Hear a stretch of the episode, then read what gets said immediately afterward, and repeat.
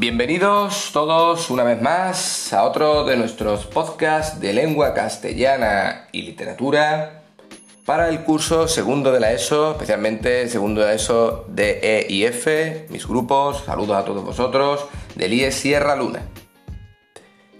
Bien, en el podcast de hoy vamos a hacer un repaso muy sencillito, de hecho el audio va a durar muy poco tiempo, porque creo que podéis estar teniendo dificultades a la hora de saber interpretar cómo clasificamos las oraciones. Entonces, como esto es así, voy a hacer este pequeño podcast a modo de repaso, como si fuese un esquemita, ¿vale? Podéis escucharlo como siempre una, dos, tres veces la que hagan falta y tomáis nota. Os recuerdo también que me tenéis a vuestra disposición en el aula virtual Google Classroom y que también tenéis a vuestra disposición entre textosiletas.blogspot.com, el blog del aula de nuestra clase que utilizamos de principio de curso. Dicho esto, vamos ahora a ver esa clasificación de las oraciones.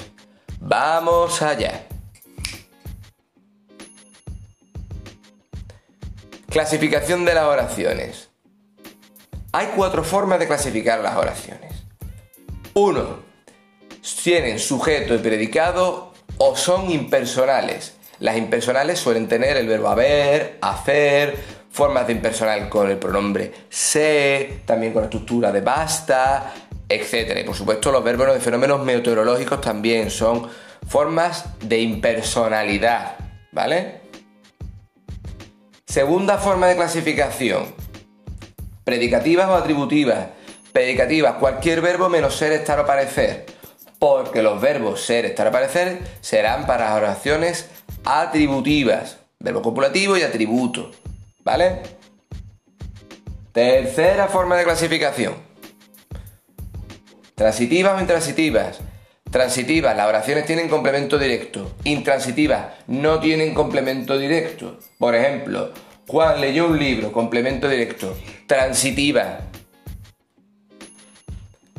María mm, navegó mucho aquel día. Navegó. Intransitiva. Última forma de clasificación. Activa o pasiva. Repasadlo también por otro podcast que ya subí. Activa. El niño persigue al perro. Pasiva. El perro fue perseguido por el niño, con los famosos cambios a sujeto paciente y complemento agente.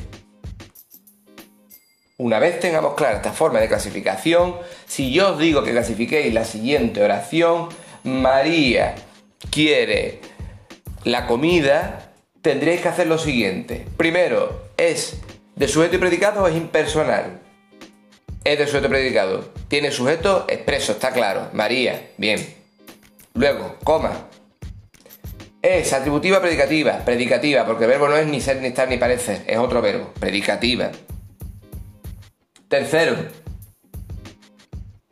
¿Es transitiva o intransitiva? ¿Tiene complemento directo? Sí, transitiva. La comida. Y por último, ¿es activa o pasiva? Decimos algo tipo la comida es querida por... No. María quiere la comida. Entonces, voz activa. ¿De acuerdo? Así es como se realiza, se clasifica una oración como ejemplo. Primero, ¿tiene sujeto predicado o es impersonal?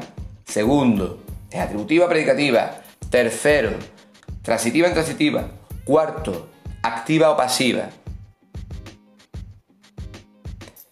Dicho todo esto, espero que con este podcast muy breve, ya digo, es una simple eh, recuerdo, un esquema sobre la forma de clasificación de las oraciones que puede estar costando un poquito más. Os invito, por tanto, que escuchéis este podcast varias veces, que lo tengáis como referencia mientras estáis haciendo los ejercicios. No hagáis los ejercicios a tonta y loca, que no sirve. Mejor hacerlo con calma, bien y tranquilamente, pero hacerlo, ¿vale? Y siempre con esto como referencia al lado. Dicho esto, nos vemos en la próxima.